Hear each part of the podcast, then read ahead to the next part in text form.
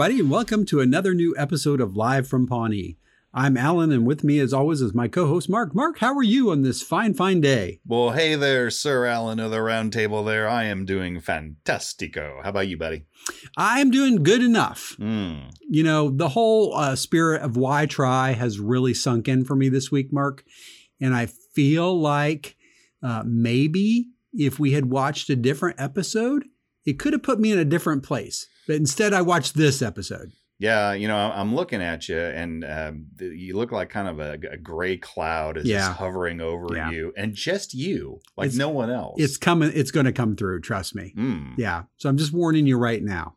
There's a storm front coming. So anyway, welcome to the podcast, everybody. Good welcome. Today we're doing season four, episode five, meet and greet. Meet and greet. I think I did eventually remember this episode. Like at first, just based on the title, I did not remember it. But when I started watching, like, oh, oh, this one. How about you? I I did not remember it because the, the, and there's not going to be any secret here. There's a large part of it that takes place at April and Andy's house, and I think I confused it with some other episodes where it was Oh. very centric at Yeah. their place. Yeah. Well, and it's it's an it's our second Halloween episode, if I'm not mistaken. Yeah, that's right. And um, so there there are some some reasons to confuse those. We'll talk about that here in a little bit when we break down the podcast. Yo, All right. Well, Mark, this episode first aired on October 27th, 2011. We clocked this guy at a 2132 runtime, no producer's cut or anything like that. This episode was directed by Wendey Stanzler. This is her second of four episodes that she's done. And if you remember the last time we talked about her, she's got just a- an incredible list of directing credits, like 74 of them. I, I couldn't even go on to name all the shows, but you'll recognize, I would say, easily 95% of them. wow. Yeah, so pretty prolific director. And then uh, Katie Dippold was our uh, writer for this episode, the writer of record. And this is her sixth of seven. So we're getting close to the end of Katie's run with uh, Parks and Rec. Nice. Yeah. So, all right, Mark. Well, let's get into our uh, synopsises then. All right, let's get into the synopsises. All right, why this was kind of a challenging one, but I decided to separate this into an A story and a B story. So just two. Why And- try? And you're already wrong. Why try? Yeah, I don't mean, care. That's okay. You know what? It's all one story. Done. I got three, but that's okay. You pick a number and I'll support you on it. This, This, this could have gone any number of ways. Okay, so let's go on to the way that I'm wrong. Uh, so the A story here, I entitled "Knope versus E720." I like it. Leslie hires Entertainment 720, and by extension, Tom, to organize a meet and greet for her and Pawnee business owners, Mm. including Pawnee Chamber of Commerce President Martin Kernston of Kernston's Rubber Nipples. We know that guy. We do know that guy, hoping to court their votes for city council. Leslie is annoyed to discover the meet and greet is one big Entertainment 720 advertisement or advertisement if you come from across the pond, with hardly any mention of her. Things continue downhill when Tom pulls Kernston away from Leslie to discuss Entertainment 720, and even more so when Tom interrupts Leslie's speech with a huge promotional presentation for Entertainment 720. What will happen? Will Leslie ever forgive Tom? Will Kernston ever meet with Leslie? Can everyone fit in the Entertainment 720 limo hot tub? Stay tuned to find out. Dot dot dot. Very nice. I just titled that A story, Mark. Knope means business. Yep, That's a good campaign slogan, isn't it? I wouldn't turn it down. Yeah. yeah. Yeah. What'd you get for your B story? You should work for Entertainment 720. I- So yeah, uh, so the B story here, I had. I think you'll like this. Yeah. April and Andy's scary party. oh, See what I did there? I do see what you did there. Yeah. Very nice. I like that. So this one has, I thought, a ton of subplots, which is probably where some of the Yeah. other stories came from. So here's what I have.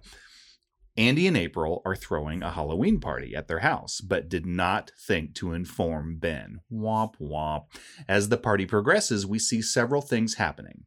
A. Ben decides to be passive aggressive instead of confronting them, and after Ben refuses to tell Andy what's irking him, Andy wrestles with him and puts him in a headlock, refusing to let go until he talks. B.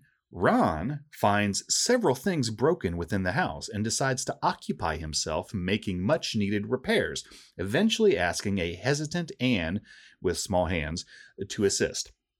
C. Chris is dating Jerry's daughter Millie s- Ah. still, but decides not to bring her to the party because he knew Jerry would be there. But Jerry insists he doesn't mind and tells Chris to go ahead and ask her to come. How will this turn out? Can Andy force Ben to confront why he's angry? Does Ron end up fixing everything in the house? Will Jerry regret telling Chris to invite Millie? Stick around, all will be revealed. Dot dot dot. Very nice job. I, I called that uh, storyline RSV pissed off. nice. Yeah, well, yeah, I try. So, which I'm guessing you had one of those subplots as the C I, story. I took the Ron and Anne subplot out and called it its own because in my brain, you know, I decided that it could live on its own eh, outside the context of a Halloween party. It just Yeah, happened true. to take place there. Where the Chris storyline, a little more, you know, directly related to the party, and Ben's definitely related to the party. So uh, there's no wrong answers here, Mark. O- only yours. well, that's what I live for. So yeah, there you go. All right. Well, nice job. Well, how about AKAs then? What'd you come in on there? How about that? All right. Well, I picked two from the two story.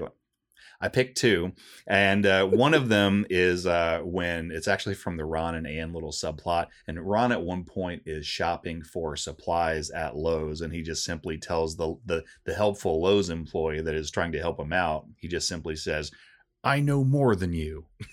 I love that, that. pretty much sums it up. Yep. I think that's become a meme too. It, it really has become a meme. Yeah, yeah.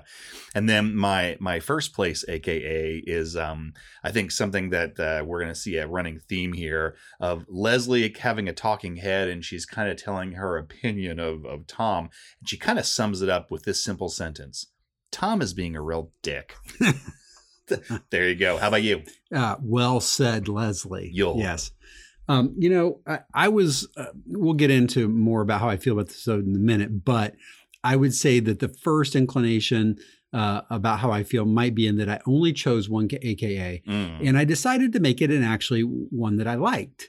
Oh, Um, yeah. And I thought, you know, Chris, Chris at one point sees Jerry and said, you know, uh, well, Jerry tells Chris he's beautiful, and Chris says, "You're beautiful," and then he he quickly says, "On the inside, where your spirit lives."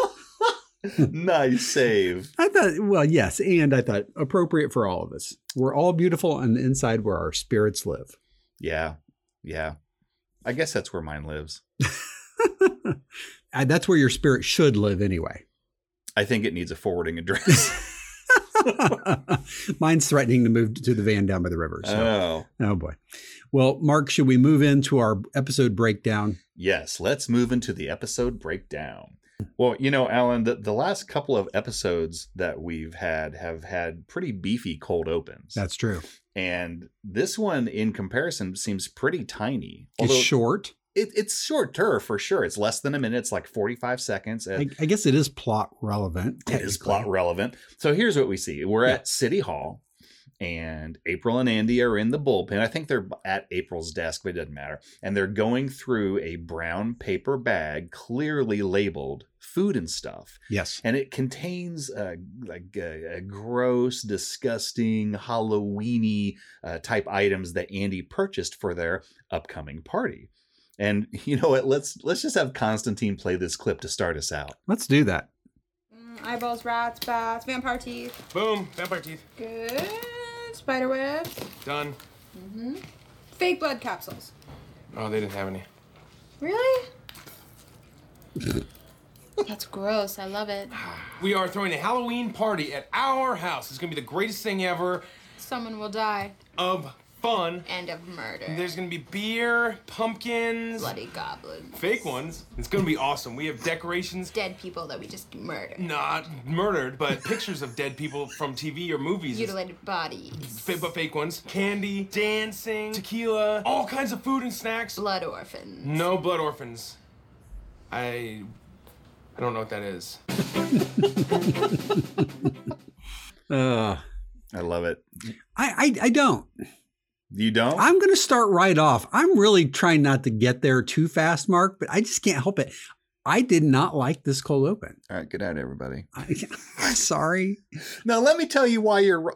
Let me tell you why I disagree. And, and if you've been listening to our show, you know I love this show. Yeah. I just feel like this one let me down. Well, I'll, I'll tell you my opinion, and then we'll hear what you have to say. Fair enough. Um, I liked it because I I always enjoy seeing the the pairing of April and Andy when you have Andy, who I think they've kind of got to this point, he's he's kind of a, he's he's like a, a, a golden retriever, like a lab. Yes. Eh, like he's Yeah. and he's he's very optimistic and he's very happy. And he and, and then April's just like blood, Yeah. murder, goblins. And so I like I like that pairing. I feel like I know we've said this before. Like even though they're married, I feel Yeah. like they still they're not boring. They still pair off pretty well. I think that's true. So I did like that. I did like the mention of food and stuff, just because that that just That because nice. that that Yeah. makes me happy. Yeah. Then no and they had the grocery sack with the logo on it. Nice touch. There's there's one thing that didn't come across in the audio, and that's when you know uh, uh, April says, "Okay, blah blah blah Ah. blah blah blah blah, uh, blood capsules," and he's like, "Oh no, they didn't have." And then she says, "Really?" And she looks up at him, and the camera goes to him, and he like his eyes are slightly crossed, and he like and he has blood coming out of his Yeah. mouth. He just looks like a grinning idiot, and that's yeah. when she's all "Oh, gross." I love it.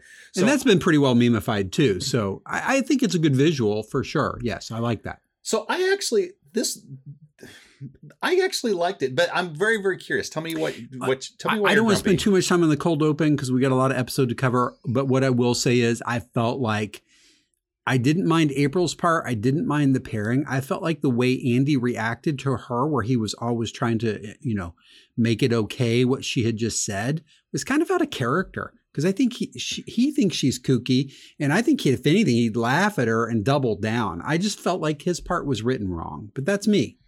Oh, I you know what? So when I, rewrite it and reperform it and then rebroadcast it, I I could I you know what I see I see what you're saying. I still thought it worked. okay, fair enough. Yeah. Yeah. I mean, we'll we'll agree to disagree to agree. Oh, this is gonna be a fun episode. Yes. I can feel it in my bones. Yeah. Yeah. Well, I can, let's- I let's- can feel it in my blood capsules. in your in your fake blood capsules. Yeah, yeah, yeah. Yes, very good. Well, Mark, the first scene in the in the main show is in Leslie's office, and it has pretty much everything you can imagine, including crying clowns on the phone, uh, nipple kings, and the story behind the title of this episode. My gosh, it's like a saga's born. It is. so, yeah, it- like you said, we're in Leslie and you know, I almost said Leslie and Tom shared office. I guess it's not anymore. Not really. That's, uh, that's sad, I Yeah. guess. All right. So Leslie has hired Entertainment 720 and, by extension, Tom, to help with an upcoming meet and greet that she's put together with Pawnee business owners. And she's trying to show them essentially that, you know, she's not anti business. So fair enough. Tom is telling Leslie she needs to get comfortable talking herself up. Uh, so, which is something Leslie doesn't typically do, and that's good advice. You know, you have to know when to honk your own uh, horn there. Yeah. Um, Well, she just got buttons printed that, that with my campaign suggestion, Knope means business. mm. It would just speak for itself. She wouldn't have to do the talking. I can't argue with that. Yeah. But mostly because I don't want to. Uh, so, yeah, Tom's advice to her, especially, you know, t- is talk yourself up, but Yeah. especially targeting Martin Kernston from Kernston Rubber Nipples, Oh, you mean the Um, nipple king? the Nipple King, um, who is the president of the Chamber of Commerce. So he's of special importance.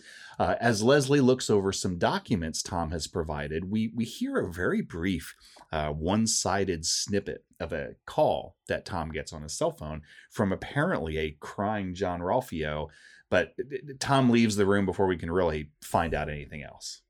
Yeah, I like that. Yeah, Tom has given Leslie this basically kind of portfolio of information on Martin so that she Yeah. can study up and Yeah. and she she reacts to it in a little in a little uh, talking head where she says allergic to chestnuts and then she goes and good haircuts and she shows us this picture of you know basically a guy with a Tupperware bowl haircut. Oh, yeah.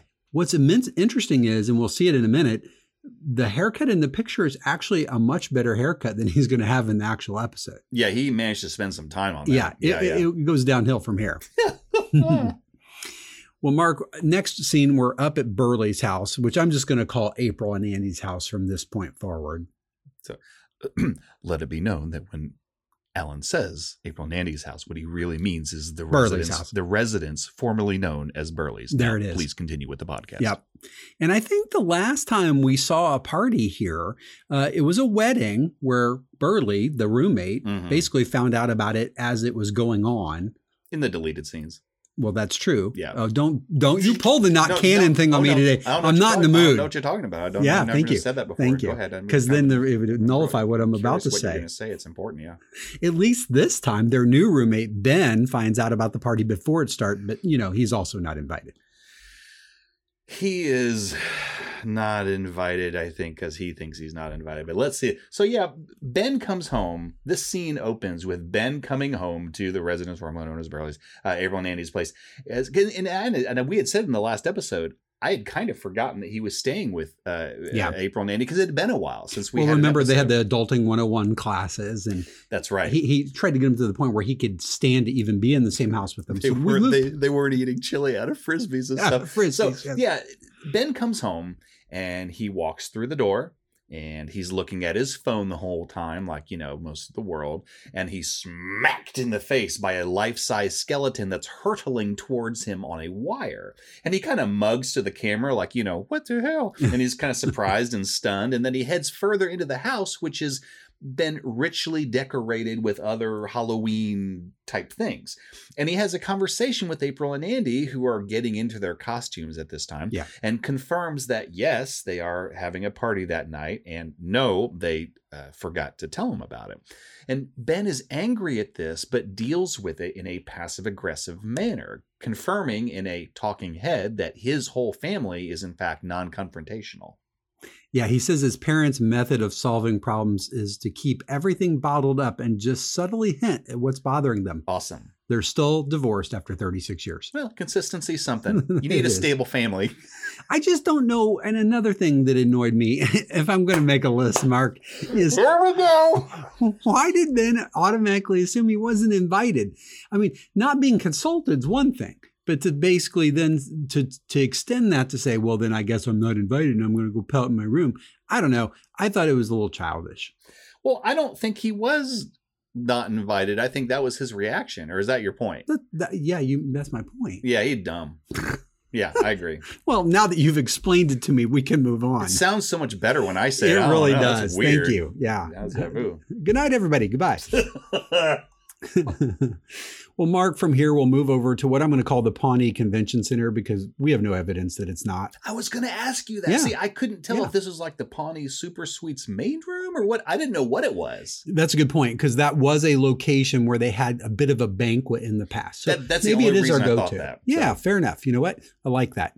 Uh, so over at the Super Suites, Oh, uh, the party for E720. yeah. Uh, I mean, No. uh, Leslie's Yeah. meet and greet Very good. is being hosted by E720, and it's just kicking off.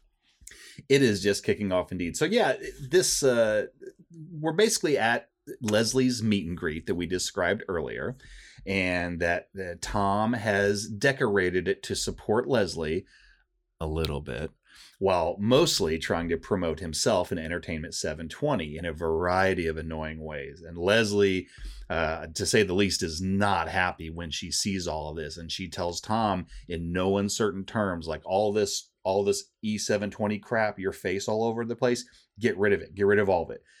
Except maybe the sheet cake. Keep the sheet cake. I may need the sheet cake later. I'm just saying, keep the sheet cake. Just scrape off the words. yeah, exactly. I, I love uh I love that she says, "Oh, is E720 running for office?" Cuz there's got to be what 13, 14 pictures of Tom's face, including on the carpet which he says it's always been a big dream of his to be a rug. He's such an idiot. Like if you, if you took it as a percentage, if you took all the things that are put up, one percent, Leslie, if that, Was her name anywhere? Maybe on the podium. It was one. They had like a a, a, button or a Yes. something that yes, said. Yeah. Knope 2012, and I think that's it. That was it. yep yeah E720 and or Tom's face everywhere else you looked. Oh my gosh. Yeah. Well, meanwhile, at the Halloween party at April and Andy's, it has begun, and there's a great mystery looming over the evening. And the only one who can solve it is the great detective, Sherlock Traeger. So it's a residence formerly known as Burly's. So yeah, we get an outside shot as uh, of, the lawn decorated with you know cheesy tombstones. Um, uh, uh, made me think of Mortimer Lindquist from the Dresden Files. There you Uh, go. While while an inside shot shows us the party is now raging. I don't know if it's raging, but there's a lot of people No, there. it's Um, begun. it's begun. And so, among others that we see at the party, we see Donna, who's dressed as a policewoman, April, who's dressed as a sumo who has lost weight, I think. They may have established that in the prior they scene. did, yeah. Uh, Andy, who is dressed as UFC legend Chuck Liddell. I think his team's called the Pit, if I remember correct. I don't know. And and Chris is dressed as Sherlock Holmes, or Sherlock Traeger, I guess, his own variety of it. Yeah. Uh, and and Chris is Sherlocking his way around to everyone. He's guessing or solving the mystery of what everyone else's costume is, uh, to everyone's delight. the light's a word. Um, yeah. I, I love he encounters Donna right up front and says, uh, you know, uh, blue shirt, badge, nightstick. You're a policewoman. And she's like, yep. And she- she goes, uh, you're a regular. And he, and he inserts Sherlock Holmes. I solved that one before you did. And that's pretty much it for Donna. She's done. So, okay, this is fun. Yeah. I'm going to walk away Yeah. and be not with you. Yeah, because you're kind of being a little over the top and annoying. Yeah. Are, are those my words?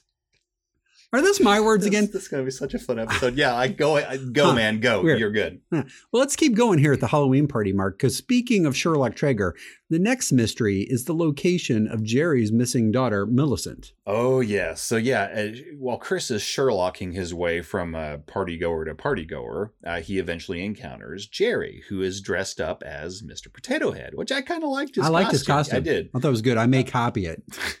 And uh, Jerry and I could probably share clothes right now, so I might as well. so Chris tells Jerry that he didn't bring Millie, his daughter, uh, to the party because he knew Jerry would be there, and he didn't want to, you know, cause any issues. And and Hmm. Jerry good naturedly tells Chris, "Hey, you know, that's very thoughtful, and I appreciate it. You're very nice, but I, I honestly, Chris, I have no problem with you dating."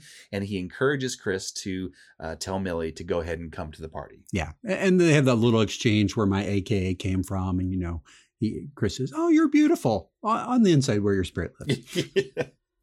I also kind of had a yikes moment when Chris was texting and like Oh yeah, stared at Jerry the whole time. it was a little weird.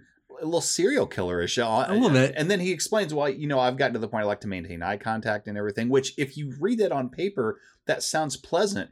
I don't Yeah. want him staring at me like a No, serial killer while he's don't texting. either, That's just bad news all over Yeah, the place. yeah. Thanks. Yeah. And then he, he gets in the little text, "Hi, Jerry." So, well, next up, the mysteries continue, and we're presented with the mystery of which character only owns one Halloween costume, and what is a shock wire anyway. No, it's Ron. I saw that before you did. So anyway, yeah, Ron uh, enters the scene uh, in his pirate costume from last year, no doubt. The pirate, it's his Halloween costume, That's it. as if it's a unit of measure, and there's only one. Yeah, check the box. Done. Done. Yep. Um, so he approaches Andy and uh, and and says, you know, Andrew, you have a leaky bathroom faucet, and he's like, yeah. And like, and and you have a exposed wire above the bathtub, and uh, so then Andy's uh, he just calls it shock wire. So I It's guess like, oh yeah, shock wire. he's familiar with it. Yeah, That's not that's not good. And uh, so finally, Ron just asks Andy, "Do you have a toolbox?" Uh, so so Oh, so I can fix it. And and unfortunately, April and Andy's toolbox isn't quite what, what Ron was hoping. Well, I, I don't know if our listeners, you know, pick your grocery store of choice. We got we tend to have Kroger's here, and I think you and I both shop there. Yo, He's got a Kroger bag, and inside there's a hammer, uh, half of a pretzel, yeah. and I don't I don't even think it's a hard pretzel. I think it's an old soft pretzel that has turned hard. Oh no, Yeah. those are the worst. yeah, the worst. Um, a baseball card, Yup. a cartridge that says Sonic and Hedgehog, I like that. a scissor half. Yeah, Which, if April knew it was there, she'd probably be stabbing people. yeah, with it's it. Of McStabberson right yeah. there. Yeah, and a flashlight filled with jelly beans. yeah. You unscrew the top of that flashlight and you turn it over and just Oh filled with God. jerry beans. So Jerry good. beans, jelly beans. I mean, I'm gonna no nope done. We're calling them Jerry beans from this point out, and I think we should get his logo, his face on them, and we should sell them. that's brilliant. He really is. That's a brilliant mistake on my part, and I should get the majority of that investment. Was it really a Kroger grocery bag? I knew it was. no, I, grocery I don't bar. know what grocery. It could have been a food and stuff bag for all I know. See, that's where I thought they were going. but it's that. type of bag. Yes, yes. Yeah, the, Just the very type that flimsy, disposable. Yes. barely get your the groceries type home without the type that are choking our, our you know our our, uh, our oceans and They're, stuff. they're fine. I don't know. I saw a commercial. Somebody was crying. Well, back at the party for Tom's face, I mean, the the meet and greet. Leslie still hasn't apparently gotten over her terrifying encounter with the most disgusting restaurant in town, Sue's Salads. Oh, holy cow and a half. Um, yeah. Leslie is now networking with various business owners because, as we said, she wants to make sure that everyone knows she's not uh, anti business. Right. And eventually, Leslie gets the opportunity to talk with the famous Martin Kernston, who seems to know who Leslie is, I think, somewhat at least, and, and asks if she was responsible for the Harvest Festival. And Leslie, true to her humble nature, has trouble uh, giving herself credit, and she calls Tom over and says, You know, talk about me a little bit.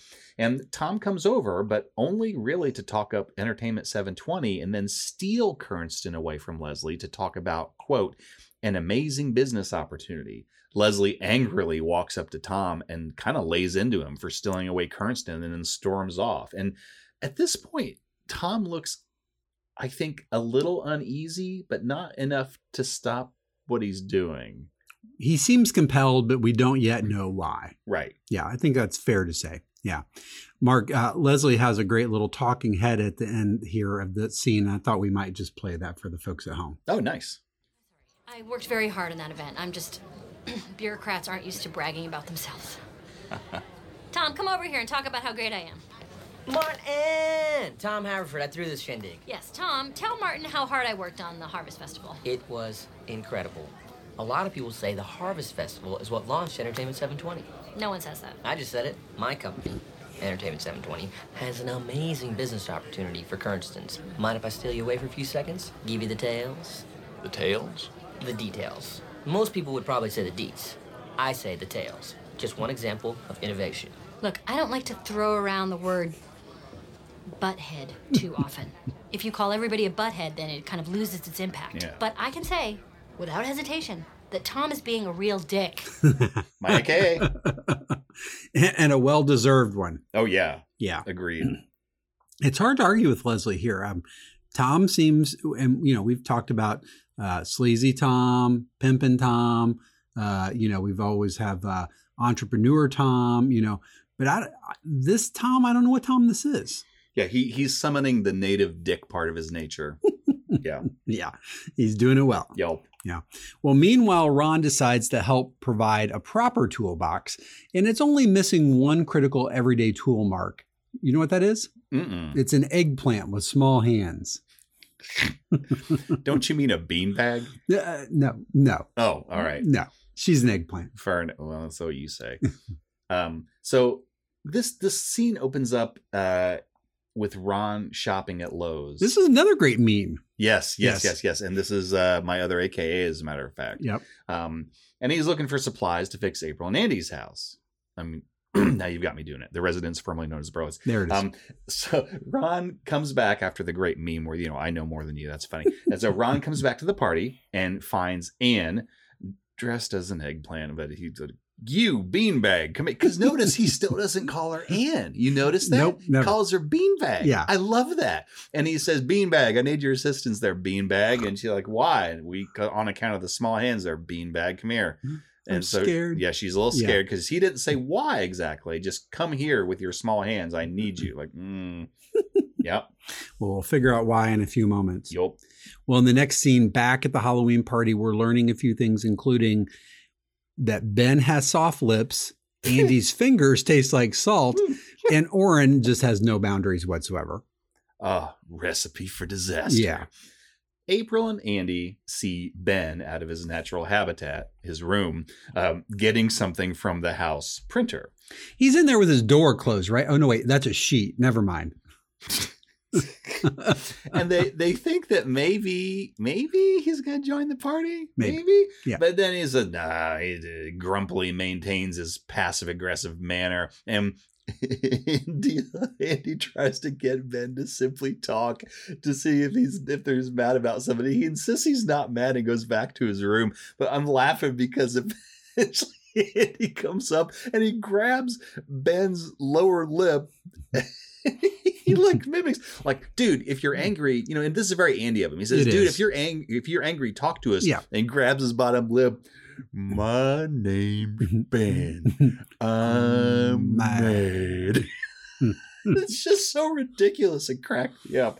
And apparently he has salty fingers, which yikes. Mm, Yuck. And then what? Then as Ben was going back into his room, Yeah. who was trying Yeah. to sneak in there, Warren was just headed straight in there. Like, Oh. what's behind the sheet? He wanted Yeah. to know. Yeah. and he had to say no to Orin, like Leslie says no to the raccoon in the hallway. No, no, no, bad, bad Orin. bad Orin, you, you're a nasty Orin. They hit you with a stick.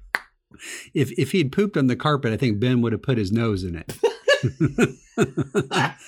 and stay out. Oh, that would be so fun. Uh, it would be good. Uh, yeah, Andy's annoying me already. I'm just gonna just say it. Like I, I'm already not happy with him, and maybe Chuck Liddell is is a jerk. I don't know. Like I don't I don't know UFC or what's that UFC? What is that? Is that where the people kick each other and stuff hard and, and punch? I don't follow hockey. Oh, okay, I don't either. But whatever sport that is, it, I'm hoping Andy is being this way because the person he's personifying in his Halloween costume is that way. Because if it's Andy, I, I just want to punch him. I just, I'm already angry. And don't get me started because we haven't even gotten to that This yet. is a, this is a, such Yeah. a great episode. Yeah. I'm just I'm I'm almost giddy to get to the end. You know what? You wish you were just listening at home, don't you? Oh, if Yeah. I were listening at home, I would be like, "What the hell is about to happen right now?" well, Mark, from there, I believe that all of the staples of the Pawnee business community are here back at the meet and greet tonight, especially my favorite, the Glenmore Discount Cemetery. Mm, mm. Where you die once, you buy twice. That would not be a discount. No, but good business. Buy model. once, die twice might well, be a discount. Now you might look into like, I'm the reanimator. Okay. so yeah, at the meet and greet, Leslie is speaking at the podium in front of everyone, and she mentions uh, several businesses that are cornerstones, they're Yeah. linchpins of, Yeah, of yeah, Pawnee, sure. um, including Sue's Salads. Boo. it always cracks me up that Sue's Salads is owned by Tanya. Tanya. Well, and then there's Jeff's savings and loan, which just instills a sense of trustworthiness, doesn't it? Hey, Jeff. I'm Jeff. Come on, I got some money. so anyway, Leslie's speech. I always love the list of businesses too. It's just a really funny list. Uh-huh, I got a few of them. Leslie's speech is interrupted by the sound of music all of a sudden playing in the background, apparently heralding Tom's arrival on stage. And Tom completely takes the speech away from a stunned and angry Leslie, continuing the theme, using his headset to talk to the crowd once again about, no surprise, Entertainment 720. And Tom plays a brief promotional film having nothing to do with Leslie or her campaign God. and everything to do with Entertainment 720. And Leslie, at this point, Alan, is really starting to lose her cool. She's quite angry. And and you know tom gets into this thing where he's you know she's really trying to get him to stop but he just keeps going. He's like a runaway train you know. I love the line where he says entertainment 720 has been a fixture in this community since june. I mean say what you want about you know tanya's salads or i'm sorry sue's salads yeah, yeah. she's been around for years. Oh, yeah. her and food and stuff and jj's and the, the cemetery folks and then Jeff Tramp- Savings and Loans. Anyway. tramp stamp tattoos Yeah, yeah. An enormous, uh, enormous Kenny's fried dough stand and mobile phone emporium. yeah, it's a one stop shop. Mark, he couldn't choose. No. And he thought to himself one day, why? Why do I have to? I can be everything to everyone. What would be more of a genius move than to combine these two things? Well, and, and just to wrap up this scene, Leslie is is really very angry. She goes to Tom, grabs, reaches into his shirt and grabs a nipple and says, You're lucky that Martin Kernston's here because you're gonna need another nipple. Yeah. Leaving him groaning and writhing Oh, yeah. in pain. But you know what? Good. Well deserved. Good. Yeah. Mother hump. Well, Mark, in this next scene, I know you're you're handy, right? Oh, yeah. We've talked about that. Are you kidding me? Yeah, you've got ladder chair at home. ladder chair. it's brilliant. I'm laughing because I'm. You know what makes me the most mad that I didn't think of that. Anyway, yeah, like yeah, I am. I got ladder chair at home. he'll help. He'll help. well, Mark, I can also really relate to that sense of accomplishment that Ann and Ron are experiencing in this next scene at A- April and Andy's house. You know. But doesn't this start out with someone playing with Mr. Potato Head or something? and not in a good way. No. No. Yeah. So the the first scene is actually no dialogue here. Well, the first part of the scene, I should say. Yeah. We're back at the Halloween party and dance music is playing it, um, um, um, or something like that. And then we see Jerry looking across the dance floor, and apparently his daughter Millie has decided to come to the party Oh, after good. all. Yeah. yeah, isn't that nice? And but he There was spots, no reason for her and Chris not to be together tonight. well, except that they shouldn't be spot welded together on the dance floor because holy crap and a half. Uh, he so Jerry like looks across the dance floor and he spots Chris and Millie, you know, and uh, and uh, they've been dancing very closely and suggestively. Sure. And, and so he's staring like his mouth agape, Yeah. and and he's not happy. Like he just is all sorts Yeah. of bad stuff's going on in his head.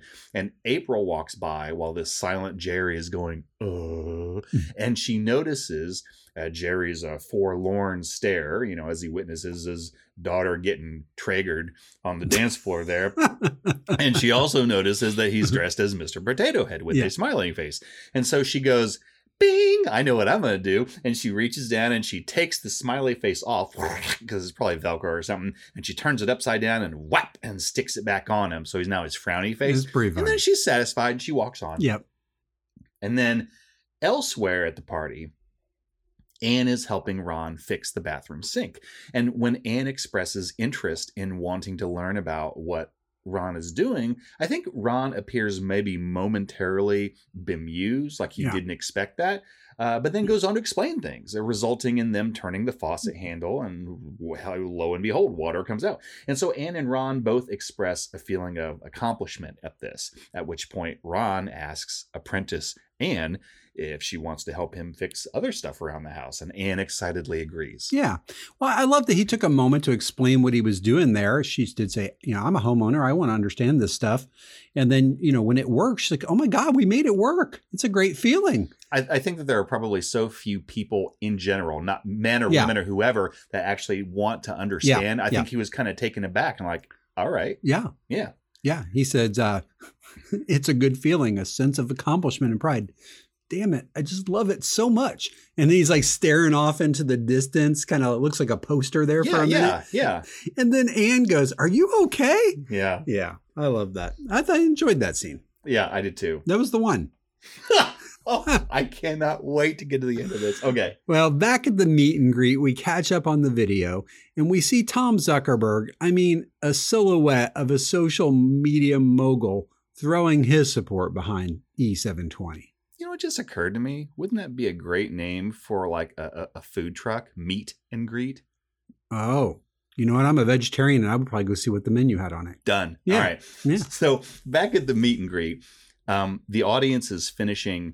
I don't know if it was the promotional film that we last saw, but it's at least a promotional film. Maybe it's another Yeah. one. Who knows? But put on by Tom. And at the end of it, Leslie attempts to wrest control back from Tom, apologizing to the audience and telling them that, you know, we're not going to waste any more of your time. Sigh. Only to have Tom wrest control back, start playing hip hop music, have several scantily clad ladies come out to the audience to collect mailing list info. Mark, those are the E720 mailing list divas. and are they ever? and finally, invite everyone to join him in the Entertainment 720 mobile hot tub parked right outside. Leslie is absolutely fuming at this point. and I don't blame her. I don't know. She seems a little bit reaction reactionary to me. Well, we'll see what happens with that. Yeah, I don't see anything wrong with this. Well, back at April and Andy's, Ben finally decides to join the party, or at least make sure nobody lays a finger on his butterfinger. Ah, that's not going to go well. No. Yeah. Ben comes out to grab. I'm surprised Orin didn't grab it. He doesn't have any boundaries. We've already established that. I don't think his kind needs food or drink or air. Just blood. Just blood. Um, so yeah, Ben comes out to uh, lay a finger on a butterfinger because on account of maybe he's hungry, and April just snatches it right away from him and says, "If you're not part of the party, you can't have the candy. No, back off, back off." Yeah. And and he, actually, it's funny because she doesn't take the candy bar and put it back in the bowl. She just throws it away into the Yeah. distance. Like, no, you know what? No one has it. Are you happy now? No one enjoys that. Um, and so Ben backs off and just whatever goes back to his room.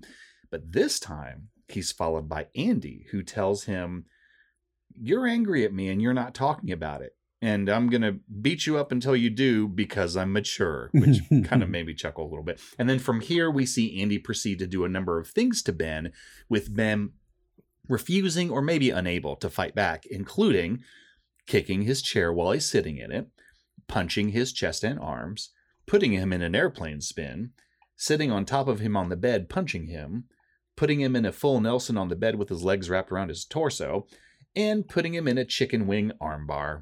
So yeah, he's uh, Ben's not having a good night. I don't know what half the things you just said are, but I'm going to trust that you do and that those are correct and real things.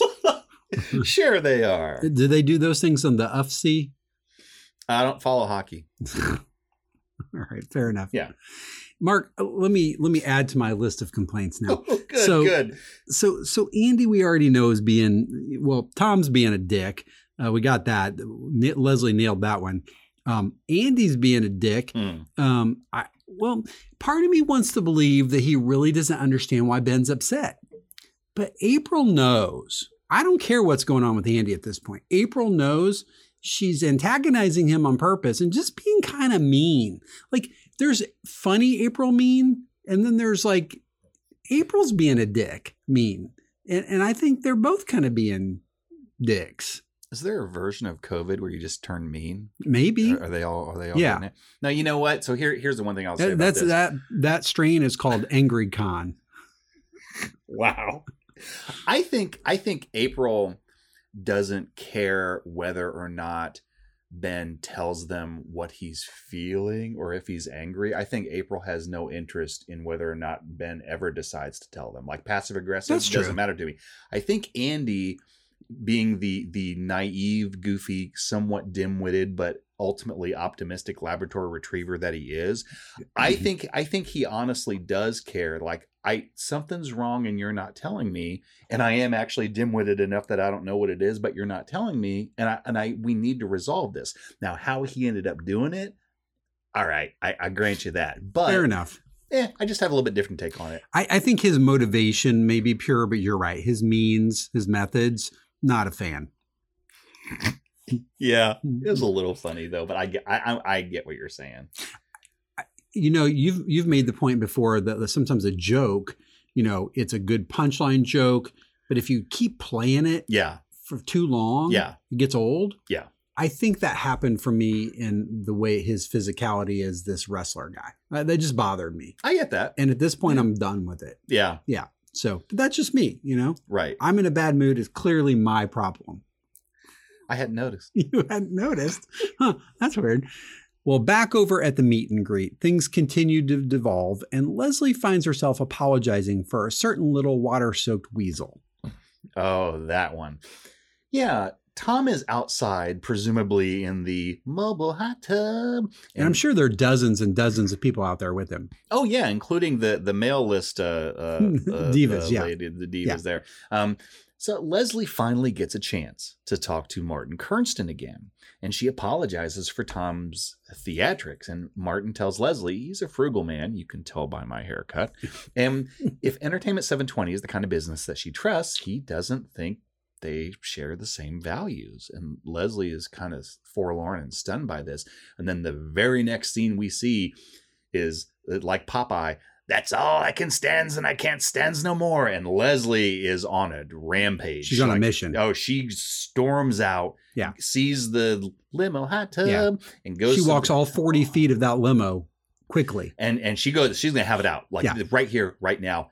It's happening. And she finds Tom alone. That's weird. In the Entertainment 720 mobile hot tub. And she starts yelling at him. He says, You get out of the tub, you little bastard. And then he goes, No, I'm going to stay in here. And then, No, you get out. Like, no, I'm going to stay in here. It's like, You know what? Here's what happens now. I go in there. And though she's, she gets up there and she takes off her shoes and she gets in the hot tub. And then she starts laying into him as well she should. And combined with repeated drowning attempts, which I admit were a little funny. And finally, you know, after all this, Tom utters this. I hesitate to even call it an apology.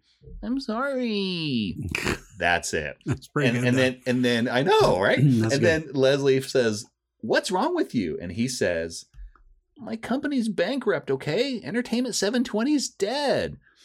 And Leslie instead of cold cocking him, Yeah. which is what she should have done, Yeah. because bleep that, Yeah. she goes, "Oh man," and she's Yeah. empathetic, you know. I she know. sits down, and so which is which is very much in her wheelhouse. But it is. I got a lot to say about this in the end. Okay, I, I do too, and I'll hold off on it. But I'm annoyed now with Leslie too. She's been added to the list. I just want to. I just want to point that out.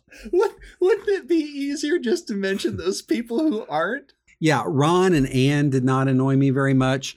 Um, Jerry didn't really annoy me, and uh, Donna didn't annoy me. But everyone else pissed me off. Mm. But we'll talk about that later. I don't. I don't want to give away the ending. Yep, I, I, yep. Mark, the scene where Martin says to Leslie that, you know, if Entertainment 720 is the kind of business you trust, and I'm afraid that, you know, I, you and I don't share the same values. Yeah. Just like, man, it hit me hard. It reminded me of the scene when Ron basically said the same thing to Tom about being in business with Jean-Ralphio early on. Mm. Yeah, I'm like, I feel like I've heard this sentiment of this expression before. And that was the scene that it reminded me of. that. That's a great callback. I agree. Interesting. Well, Mark, not only is Ron always ready with a tip on how to maintain your house properly, but he also has some good advice on chokeholds and full Nelsons, as it turns out. He's Are a- those things? Those are things, right? He's sure they are. Yeah. He- Ron is a In hockey? it- I don't follow hockey. Oh, damn it! Um, maybe competitive teeter totter. I don't That's know. it. That was where it happened. so yeah, Ron is a fount of information of all these things.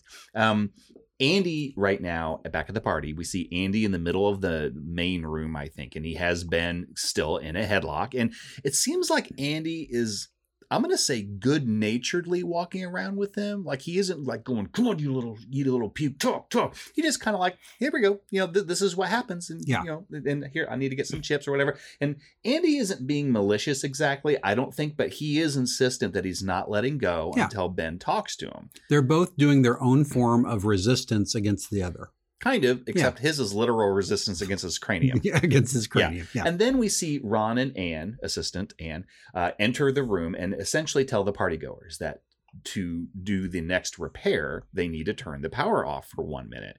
And so the power goes out and everyone goes, you know, because it's dark and sexy. And Seventh stuff. grade, I, yeah. I don't know. Is that, is that what happens?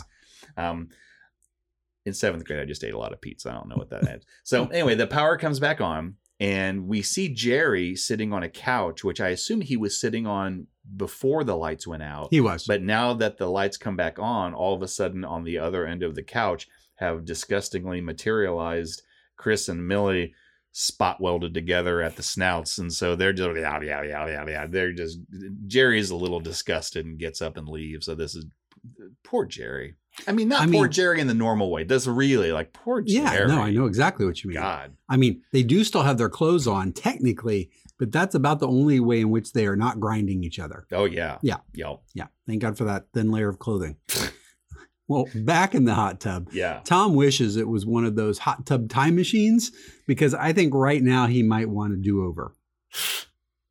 That's brilliant. Yeah. Thank you. That that would be a great cooperative crossover at this Yeah. point. I never saw that movie. I didn't either. Was that about hockey? What was that about? I assume it was about a hot tub. And a time machine. I don't know about that part. But anyway, so back in the hot tub, um, Leslie just point blank asked Tom, "What happened? What happened with with the company?" And Tom answers, uh, "Quote." We're hemorrhaging cash ever since we opened. They say you've got to spend money to make money. Well, I don't know where we went wrong. We spent all of our money, which, you know, I want to say Tom isn't an idiot, but it's it's really It's difficult. hard. It's it's, It's really- hard They're right making now. it difficult. They They're really making are, it difficult. So Leslie finally, idiot or not, Leslie feels bad for him, and she finally suggests, "Look, let's get out of the hot tub, pruny or not, and indulge in some tried and true comfort food." And Tom goes, Where are we going to get albacore tuna with crispy onions at this hour? And you just want to punch him. You just want to punch him all over again. just get back up so I can punch you back down. Well, back at the Halloween party, Mark, Ann may have learned a few things about home improvement, but pretty quickly we learned that she hasn't learned quite as much uh, as, as she would have liked. But she has the talk down. She really does. Well, yeah. At this point, uh, the, the scene starts out. Ron and Ann are crouched down under the kitchen sink with other partygoers nearby, it looks like. And they finish up those repairs. And Ron decides to give Ann the toolbox, telling her she earned it. And Ann seems very pleased and appreciative at this. I like that. That was a great gesture. Yeah, that was Yeah. kind of a nice moment. Mhm. That was very sweet. Yep. Then we we pan over to Andy on the couch, still with Ben in a headlock, and Andy gets up with Ben to go get more chips because he's out of chips and he needs chips. You need chips. And you gotta need chips. And then the but Ben's still in the headlock, so you know, come on, walk with me. And then Ben starts to resist a little bit in traditional Gandhi fashion by just letting his legs go boneless, you know, in a pacifist protest. Have you had enough? Yep. And no, they hadn't had enough. This doesn't deter Andy. Andy just grabs hold of him harder and harder, and now he starts swinging him around like a little monkey. And eventually, they just start scuffling on the floor. And and he's he's prompting me. He's like, you know, you gotta fight me. You fight me. You gotta do something. You gotta fight me. And an angry Ben goes, no, no, I'm not fight you. I'm not fight you. Elbow, wham. And, he, and right into Andy's nose, and then he's like, "Duh, "Psych, I, they're blood capsules, but bleep on a cracker, you just broke it, and I gotta go to the hospital and stuff." And but he does go to the hospital, but Mm. Andy at this point is, I I I think he's genuinely happy that is. Ben is finally getting over his passive aggressive nature. Not the right way to do it, but that he's let's call it progress and let's get it all out in the open. But first, I gotta go to the hospital because, dude, you broke my nose. I, I like I did like this. The I guess I liked the beginning and I liked the end, the stuff in the middle. I just thought it went on too long. But I did appreciate that once Andy committed to it, he never gave up.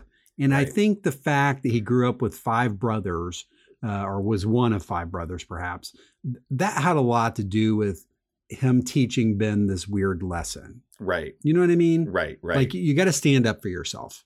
Because I bet he learned that the hard way. Where Ben may have been an only child, and I'm, I, maybe he has a, a, a sibling. I can't remember if we learn that later uh, when some other stuff happens that I won't spoil. But, um, but I, but either way, you know, we know that Andy has had to fight for his, you know, his rights, so to speak, before, and not the party necessarily, like the Beasties. and I think that I think that Andy's I also don't like that song either. I love the Beastie Boys, and that is my least favorite song. I, and and I'm done. That's it.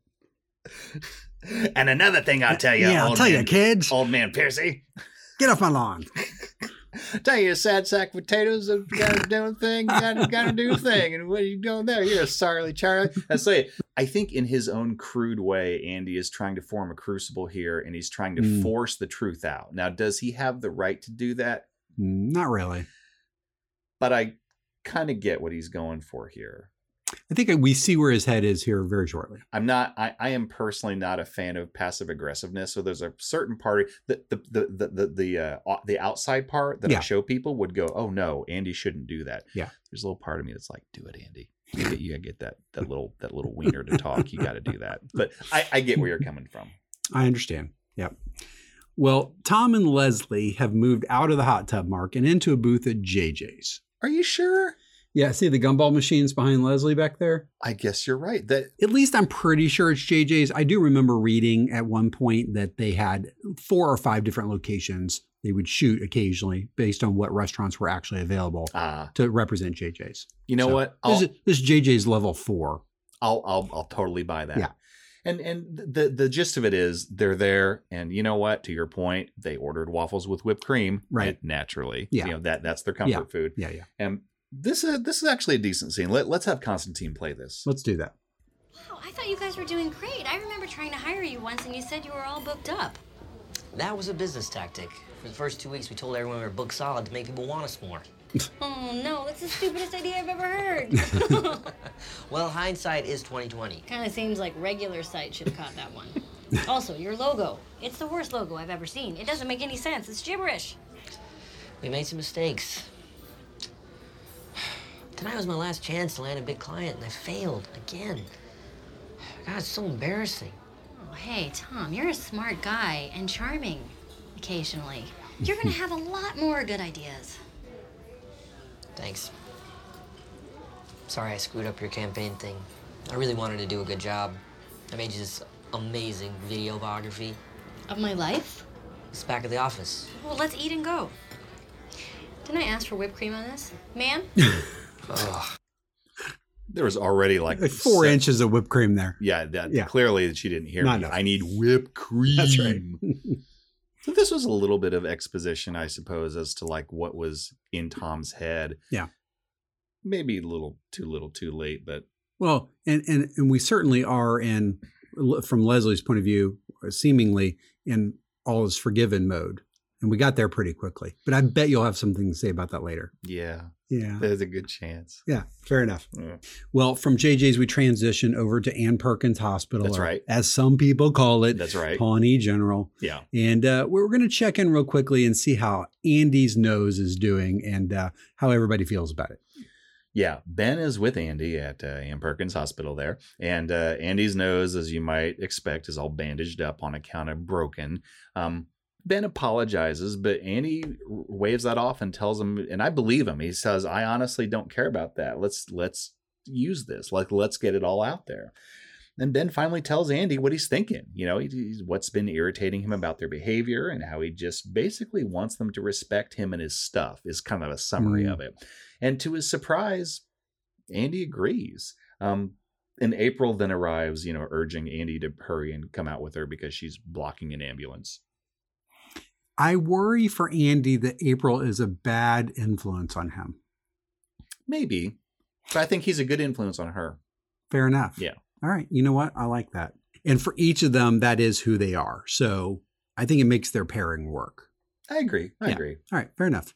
Mark, the last thing I'll, I'll say about this scene here at the hospital is that, you know, I think that Andy does get what Ben is saying about respecting him and his, you know the line, basically right yeah yeah and and you know don't don't mess with this stuff anymore right yeah and and then of course april comes in and then andy has to kind of catch her up and he says you know you didn't miss much we just can't use ben's comforters anymore for our pillow forts mm-hmm. and then april says uh, what are we going to have sex on Womp, womp, womp, ben looks horrified. He looks a little horrified. Yeah. Yeah. Well, Mark, from here, we cut back over. I think we're at Leslie's office, and we're finally going to see this video that Tom made as part of his efforts for Leslie's campaign that he did not show to anyone but Leslie and really, really should have. Oh, I, I I completely agree. Yeah, they're they're watching this video, and actually, let's have Constantine play this one last clip. This is pretty good. The year was 1975. It was a time of trouble. Watergate. Well, I'm not a crook. Vietnam. Peter Gabriel leaves Genesis. But then, a ray of hope. Leslie Barbara Knope was born on January 18, 1975, and she has been a loyal patron of its businesses ever since. Tom Haverford is a selfish, unctuous, sleazy, self promoting, good hearted, secretly kind and wonderful tiny little person. He went to Kernston's office and basically begged him to meet with me again. I think he technically might have bribed him, but hey, you know, whatever works. it was Mary Pickford who once said, This thing we call failure is not the falling down, but the staying down. Tom won't be down for long. Her name is Leslie Knope, and I'm gonna vote for her. And if Lil Sebastian was still alive, he'd surely vote for her. And I reckon you should too. Did you like it? It's pretty great, right? Worked really hard on it. Yeah, I loved it. I'm gonna watch it every day for the rest of my life. And when I die, I'm gonna project it on my tombstone. It seems like Tom had some redemption here. Yeah, if he'd done some combination of this and self promotion, I think we could all forgive him. Mm. And I think in, in well, fair enough. And I think the theory as a writer is, yeah, but that's not as funny. Hmm, I don't know. It could have been because what they did do wasn't all that funny. I'm going to take a guess and say that you and I are going to have more to say about this at score. We might. Weird. well, the only other thing I'll say about that scene before we move into the kicker mark is I don't know why Tom's narrator voice is, uh, you know, Colonel Sanders and he's selling Kentucky Fried Chicken. Oh, see, that's so much better. In my mind, I don't know why he was Foghorn Leghorn. Well, Like- he's not far off. I say I'm gonna. I say I I'm gonna say. vote for her, and if little Sebastian, I he'd surely vote for her too. And I, I say I reckon you should too. That's pretty good. Yeah. I, I I'm I not like Colonel. Sanders better. Well, I don't know. Either one of them could sell me chicken. I'm a chicken hawk. I'm a chicken hawk. Well, Mark, from here, all that's left is the kicker, and I'll let you talk us through that. All right. Well, we got Jerry and Chris and Millie, you know, because they were so happy together. They are. They're all leaving the party at this point. So they're walking outside to their their cars. And by the way, I did notice, I don't know if you saw this, Alan, that Jerry's Mr. Potato Head still had its frown. Yeah, he's still frowny. Yeah. Um, so Chris, once again, I, I naively, I'm going to give him the benefit of the doubt, naively overshares with Jerry, including how he and Millie may have intercourse. To which Jerry begs him, "Please, you've got to stop saying things like that to me." And Jerry walks off. He's he's not in a good way. And Chris, around this time, starts patting himself down, realizing that he can't find his car keys. So then we get one last really quick shot inside the house where we see April with Chris's car keys in her hand. And April's looking dead at the camera and she says, Solve this mystery, genius. And April opens the trash can, throws the keys in, closes the lid, walks off. Fade, to black. to black. I Bang, love it. Yep. Yeah. I, I did like that. that. That was the one thing April did tonight I can support. The revenge of Mr. Potato That's Head. right. That's right. well deserved as well. Yo. All right. Well, nice job on the breakdown, Mark. I appreciate that. I'll tell you what, we know we got some things to consider here when we come back. We'll also give this thing a score, I suppose, and then uh, we'll go home. All and right. hope that next week is better. I don't know. We could, this could be double tens. I don't know. It could be. Yep. Stick Yeah. around. Stay tuned to find out. Dot dot dot. We'll be right back, everybody. All right.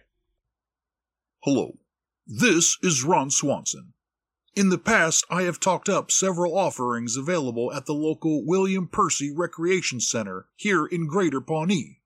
It is indeed a great place to embrace a new hobby, challenge, or learning opportunity. I have acted in the capacity of teacher, mentor, instructor, and sensei for the critically acclaimed Swanson Self Defense Course, or SSDC. Well, I am happy to let you all know that in addition to my previous teachings, there is now a new class available, also led by yours truly, entitled Handyman in Training, or HIT. We initially called it Swanson Handyman in Training, but decided to drop my name due to the unfortunate resulting acronym. Please note that despite the name, both men and women are encouraged to participate because being handy around the house doesn't discriminate. In fact, a woman recently served as the closest thing I've had to an apprentice in years. Whether it's changing light bulbs, oiling squeaky hinges, or a full inspection of your ceiling and floor joists in your attic or crawl space, being handy does not come naturally to everyone. That's why the Swanson Handy, er, the Handyman in Training class is exactly what you need to learn and practice critical homeowner skills. Apparently, there is something on the internets called YouTube. I'm not sure what that has to do with home repair, but apparently you can also learn things on there. However, if you're like me, you learn best by doing, and the Swanson method is all about doing, not watching. In this six week class, you'll spend every Saturday morning from 6 to 9 a.m. learning these critical skills. Each week, our workshop features a different topic, including important gems such as Phillips or flathead. The choice is not yours. Handsaw, skill saw, or bandsaw. Choosing the right cutting tool and maintaining a five finger handshake. Metric or English. Really, do I have to tell you? The basics of plumbing. Keeping it in the can, not hitting the fan. Chestnut or pine. A beginner's guide to woodworking and when to call a craftsman. And finally, the flat truth about drywall. It's just called mud, dumbass. When you show up for your first handyman in training class, tell me I sent you and receive a free Electricity 101 workbook featuring an introduction, really more of a cautionary tale, by Andy Dwyer, entitled Why Shock Wire is Not as Fun as It Sounds. Thank you. That is all.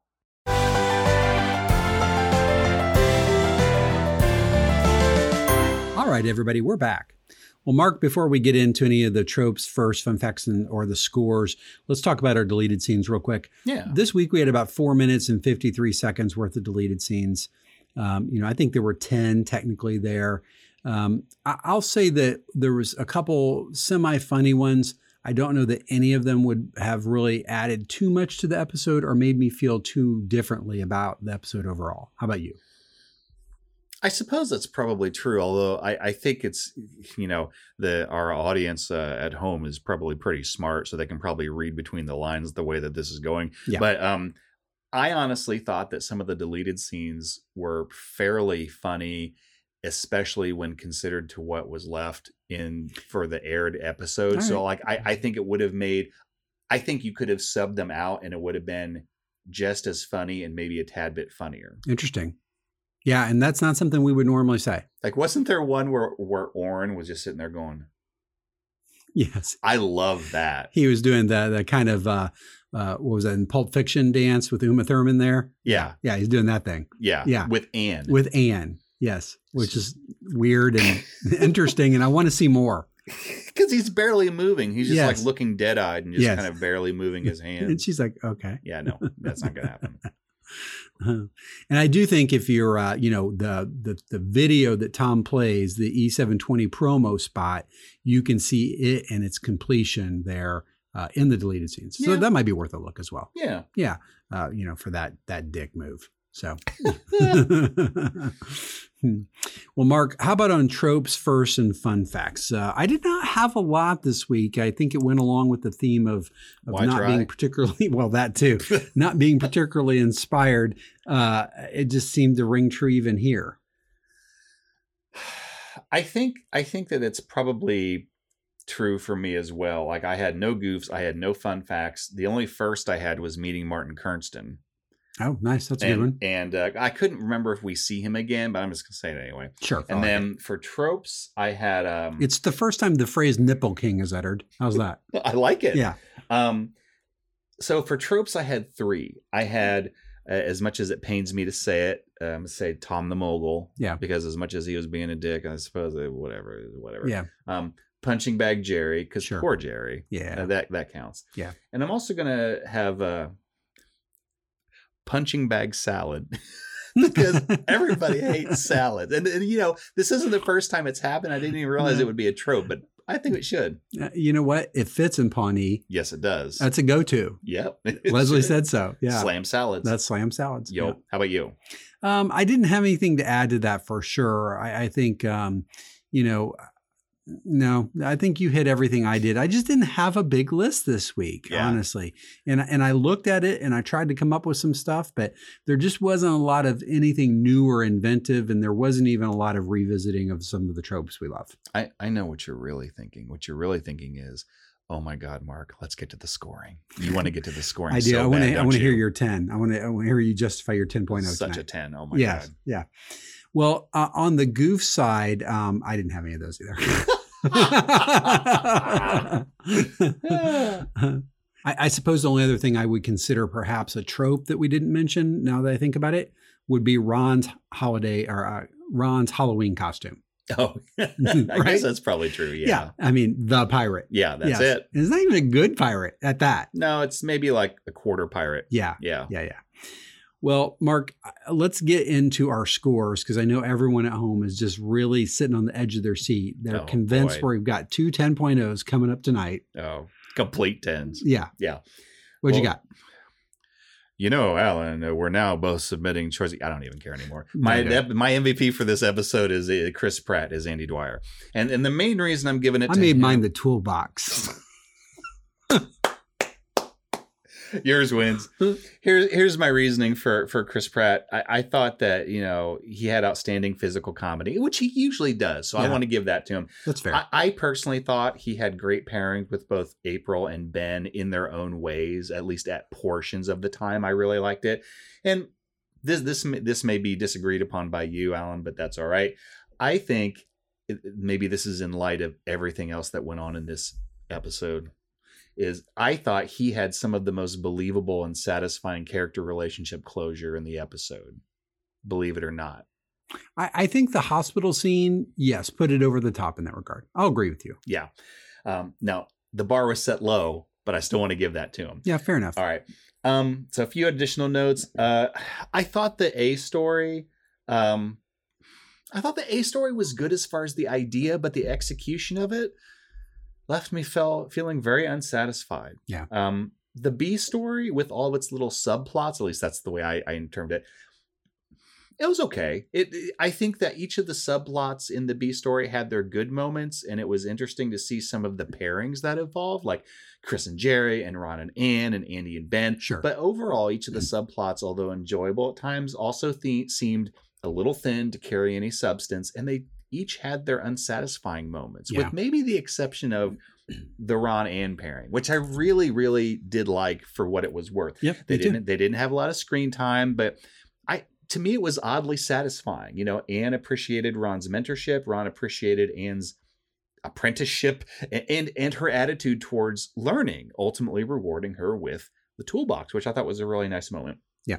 And I also wanted to say it gave Rashida Jones uh, a small platform to be pretty darn funny. Yeah, I agreed. thought, which I, is something traditionally I think the show has struggled with a little bit. Yeah, we pointed that out a few times. yeah. yeah. Um, her her uh, Ms. Fix It talk during a couple of the scenes is is hilarious. Yeah. Uh, Props to her. Smack it on the widget dot. That's right. Yeah. Um, I do wish Ben had kind of worn the Batman costume again. Like like maybe at the very end of the episode when he had like made up with April and Andy. Maybe That would have been great. I'm here. Give me my Butterfinger. You oh know? my God. Yeah. That might have, I would give another half point just for that. Maybe a whole point mark. Well, I don't. Then it'd be could. 11, just gonna but, be you know, 10. Yeah, yeah. so you can't go higher than that. Everyone knows that. Um, Alan, there's a great quote by Anton Chekhov, master of the short story, I'm sure. that goes. If you say in the first chapter that there's a rifle hanging on the wall, in the second or third chapter, it absolutely must go off. If it's not going to be fired, it shouldn't be hanging there. Yeah. And this has become, in summary, the well known principle known as Chekhov's gun. Yeah.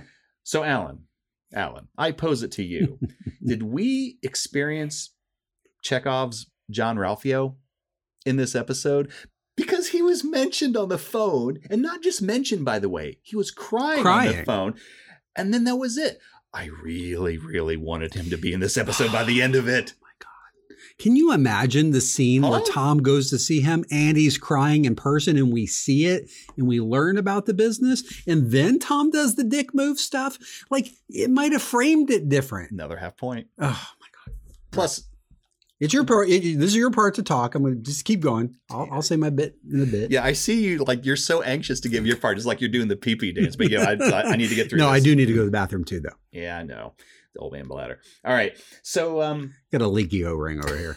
so some small nitpicks. Yeah. Um, first of all, I'll start with the gentle stuff.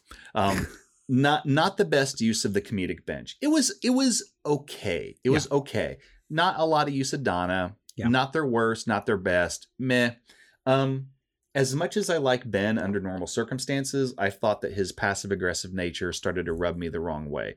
Uh, maybe it was because of all the other crap going on in the episode that influenced me, but. I, I, I was ready for him to just be an adult Yeah. and like just like say what is going on, which is kind of why I, Well, he's done that before with April and Andy. I that's why I think part of me was kind of rooting for Andy. I don't disagree with Mm-hmm. what you said, but I was kind of like, I I hope that Andy like full Nelson's full Nelson's him into like getting out of his child Sure, okay, I don't want to tell Yeah, you. yeah, I'm yeah. just going to be passive aggressive. Like I'm going to pound you until you stop that. Okay.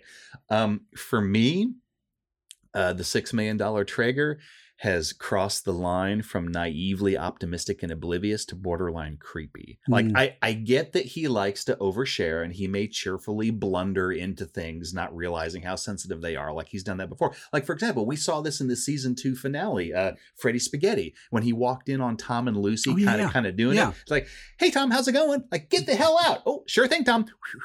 And he just walks out of the house whistling. That was hysterical. That was great. You know what the difference was?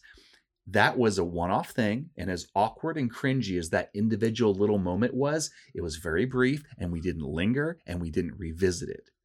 Here, it's like we're wading into the cringe hip deep and we're just we're just sitting there basting in it. Like poor Jerry. You know, Yeah. I I don't particularly like the, the way this is going. Yeah. It's it's creepy, quite Yeah. frankly. Um, Chris can't be that unaware of what social mores are. No. No. Eh, all the things that people seem to be unaware of in general in this episode, including that, there's no way that any of them can be that unaware of the thing that they're unaware of. I would. I think I would agree. yeah. Okay. And finally, the biggest issue of the entire episode for me, I'm going to let Grumpy Mark. Grumpy Mark, please report to studio.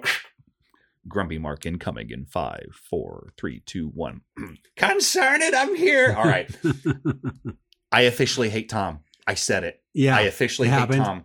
I wanted to like the A story. Oh, oh, I wanted to like it. I tried. Oh, I tried. I tried so much. Look, Pimpin' Tom is bad enough. yes. But at the end of the day, I would so much rather have Pimpin' Tom than what we got. There is only so much conniving, backstabbing, selfish. I don't care how this affects you. I'm looking out for myself. Tom that I can take.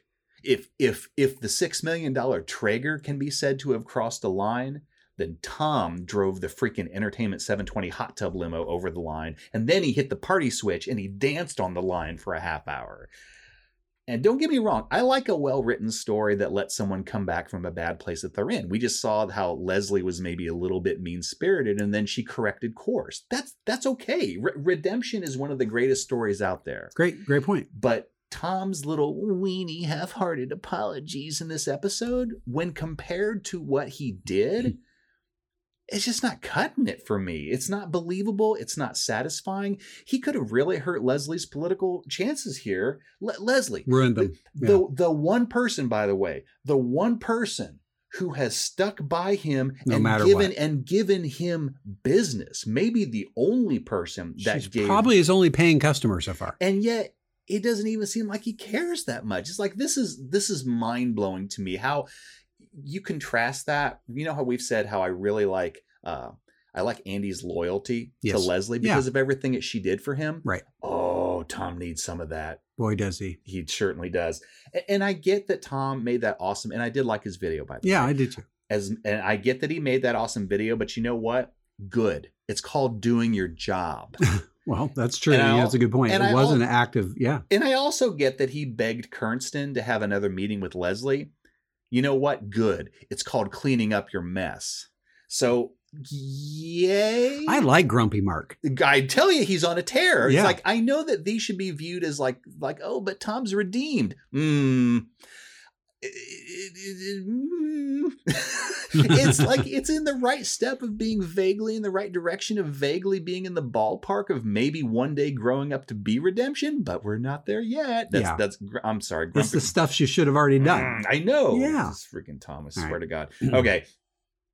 For Leslie to, I think for Leslie to respond to Tom in a way that I thought was in proportion to what he did, she either would have had to A, drown him for real in the hot tub, or knock him the hell out and send him to the hospital. Yeah. Or I guess maybe they could have met up with April, Andy, and Ben at that point. Who knows? Um, and I get that Leslie is a forgiving person, by the way. I like that about her. Yeah. I, I really, really do.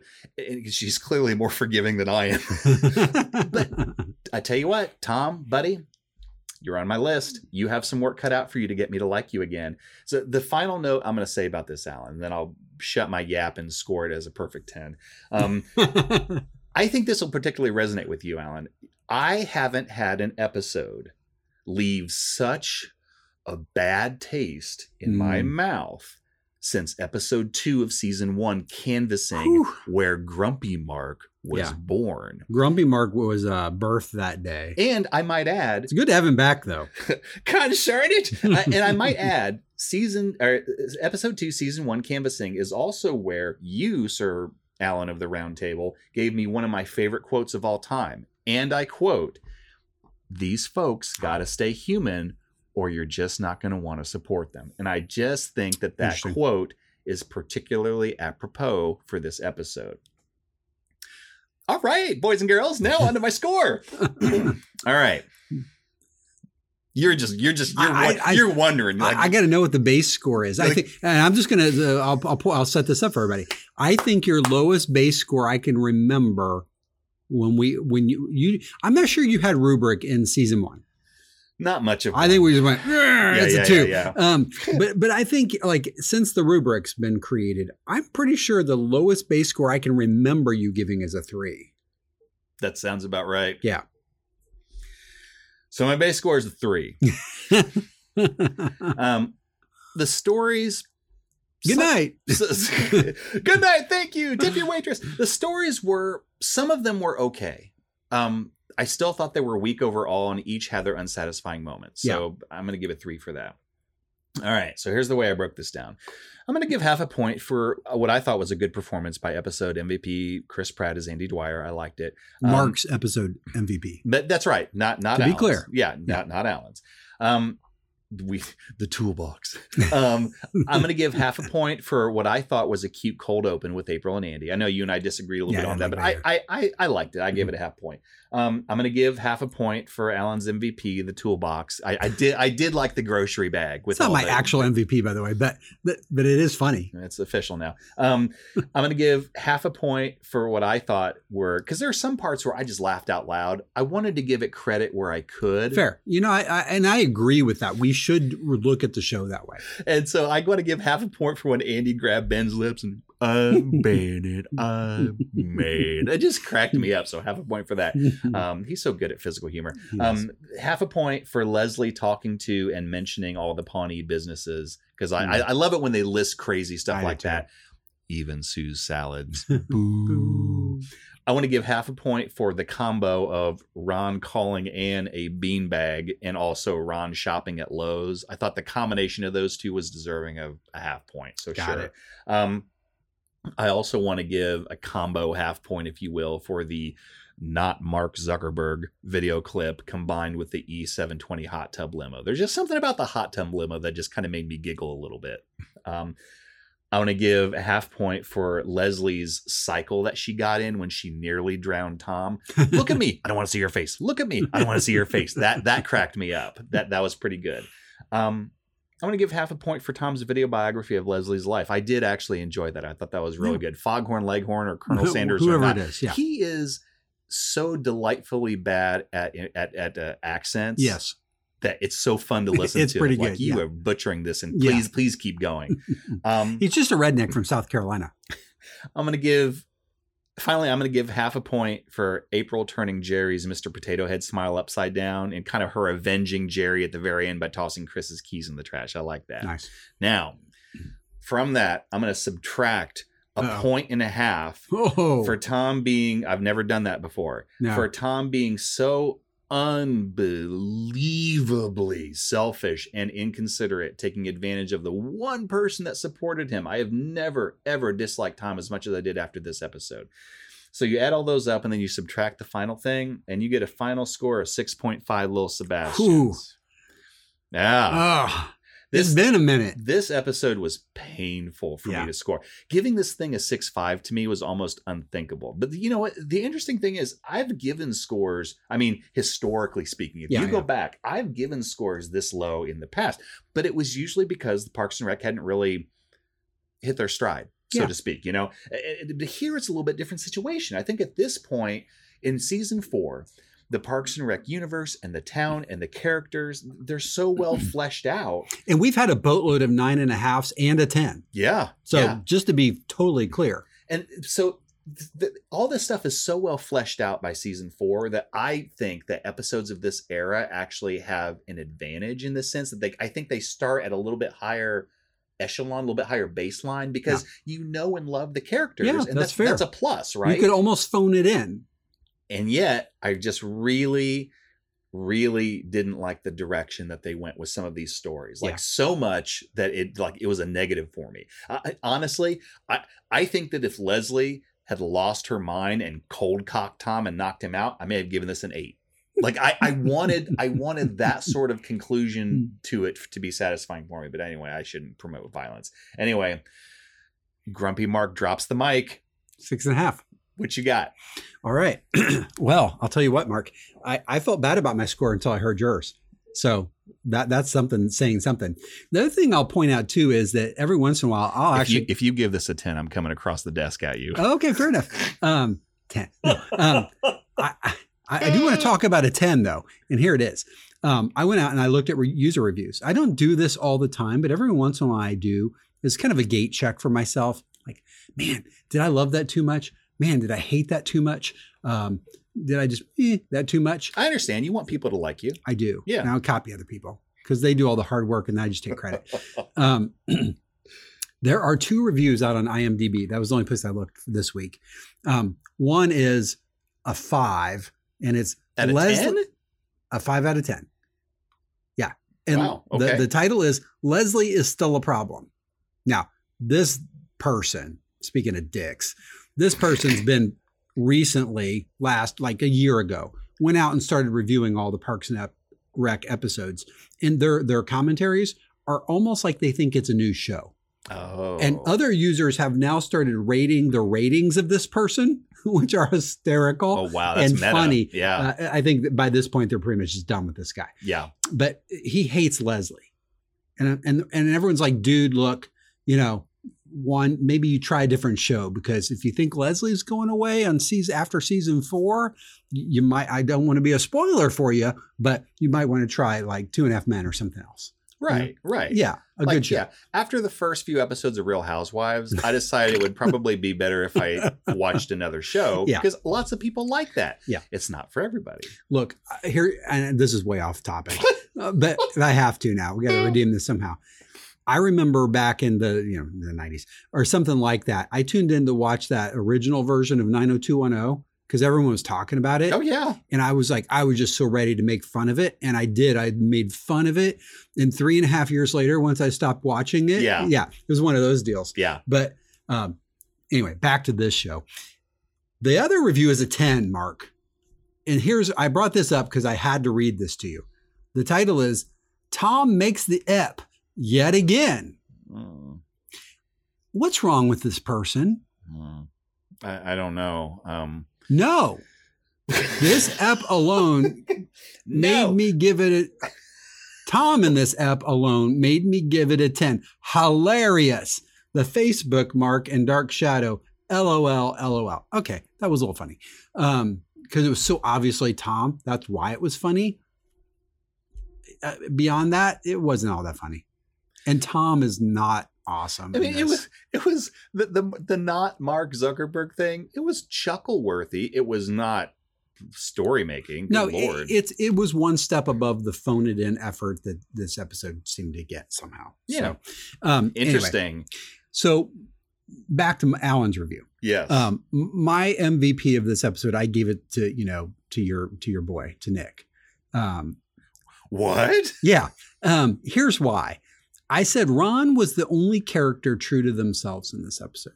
Now, I did kind of exclude Ann and Jerry and Donna by doing that because I didn't I didn't want to factor that in. But of, of the core cast, which you know, really the way the show lays out, Leslie, Tom, Ben. Yeah, that's probably it, honestly. If you look at the arcs that go on throughout the, you know, season two through season seven. Um, I felt like and, and yes, Tom is a jerk and often is a jerk, but he was so over the top bad. It was one of those the plausibility, you know, they always say that, you know, your willingness to suspend disbelief is the way in which you will enjoy a thing, a story of any type, really. Right. And and for me, I, I could I kept coming back to that wouldn't happen. They would they would they would rein themselves in before they let it get this far. And Yeah. I could have said that about Ben, April, uh, certainly Tom, Andy. Um, I felt like all of them, and I, I wrote down literally all those people annoyed me. Um, they they really did.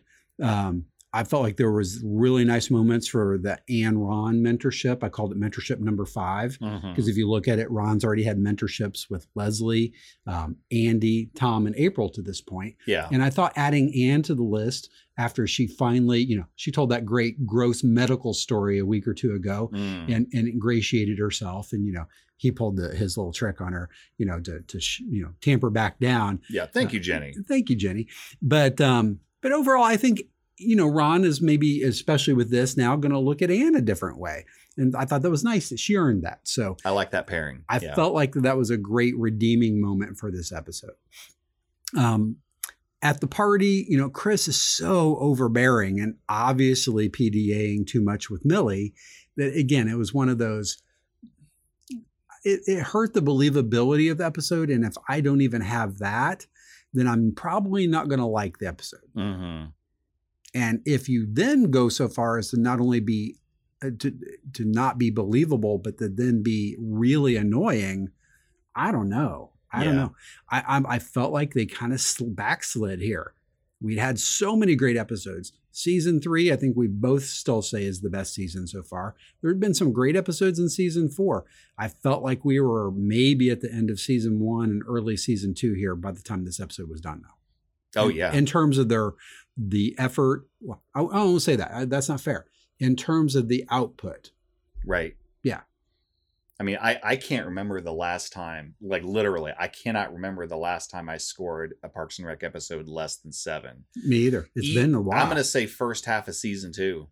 yeah that's true yeah and, and we'll eventually i, I want to do this thing with the website we'll, we'll talk about but at some point uh, me because i got to tell you there's this work i need you to do to help us do Mhm. that I see. but but once we do that um, you know i want to get all of our scores posted again because i've forgotten some of them yeah. but i know you're right that it has been a minute since we've had scores this low Right. um, you know, Andy is is too oblivious, and April's being a beep, Mhm. you know, um, which I like them, and I don't like having to watch them be that way.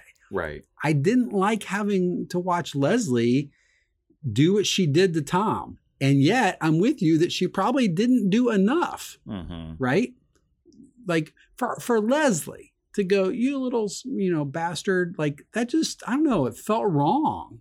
Like it, it felt like why'd was, you make her do that, Tom? well, it felt like it was a buildup, and then it, what was almost worse is like now I'm like, okay, here we go, here we go. Yeah, Uh, Pile drive him, pile drive him, knock him out, something, drown him, something, and then she's like, oh, and she forgave him, which uh, that seems so quick. I'm like, it was a little quick, but it is Leslie.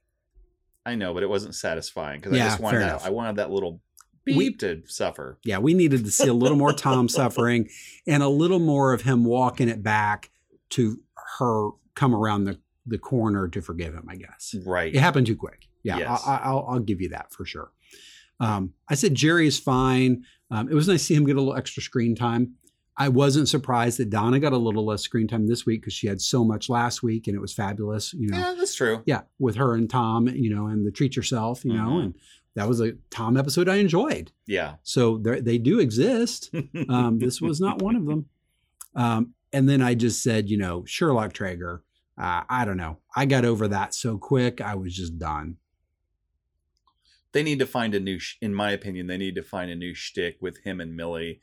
I get it. I got it in the last episode. Yeah. It was okay in the last episode. Yeah. Let's move on. Yeah, fair enough. Yeah, they've, they've beat that dead stick with that horse. That's right. as you like to say. Yeah. Yeah. Mark, I give this episode 7.5 little Sebastians. I was I was going to take bets if this was going to be in all seriousness if this Yeah. was going to be the episode that that split our because we have maintained in, in the history of the podcast we have never had more than a one point split know. and i thought this is going to be it my score is going to be so absurdly low I don't think it was. I'm kind of regretting giving it a seven and a half now. i love it um, and again, I, I don't want to be that guy because I love these the, these sh- this show. I love these characters. I love these actors. I love this writing staff. Um, I love the co-executive producer of Sheet Cake. I mean, I like everything about Parks and Recreation. I wouldn't be spending all my time doing this every week. But I was disappointed by this episode. I- that just is true. I, I have I have two thoughts to to back you up on that. Um, one is that um, I think that you know how we've said that that like some of the really good episodes they have the advantage of standing on the shoulders of giants because Yeah. there have been episodes that like maybe established a story or they established an arc or they established a relationship. So now when it's like the end of the Lord of the Rings trilogy, right? Yeah. The one that takes it home, Yep. it, it, has an extra Yeah, pop. yeah, yeah. I think that there's a negative aspect to that too. And what I Mm, mean by that is when I saw that Tom, in my opinion, was a huge, huge idiot with him and Jean-Ralphio when they were just like, you know, Ben told them you're going to go bankrupt. I'm like, no, no, no, we're just spending money. We're fine. And then I Yeah. thought, you guys need to pull this out of your butt. I don't like it, but I'll give this to Yeah. you. You need to end this right. And I think I Mm. carry that with me. And then with this, I'm like, you didn't you I, I i gave you a chance and you had a you had something you could have pulled up you, the, the airplane was diving towards the ground you, you should have pulled up at the last minute and you didn't so this almost popped in a negative direction for me That's interesting. Great, great perspective. T- can't disagree with you. yeah All right. Well, Mark, I think that about does it. Uh, we'll be back, everybody, next week with season four, episode six, End of the World. And I'm going to predict, uh, not the end of the world, but I will predict that our scores might go up next week. oh my god We'll see. i, hope I gotta so. hope. yeah Well, thanks everybody for joining us, and we look forward to talking to you next week. bye everyone Bye, everyone. Live from Pawnee is a copyrighted production of the creators. Copyright 2020. All rights reserved. Original music was created and performed by Aaron Emerson of Emerson Studios. Clips are used under fair use doctrine for the purpose of commentary and parody. Please see our website at livefrompawnee.com for more details or to contact us.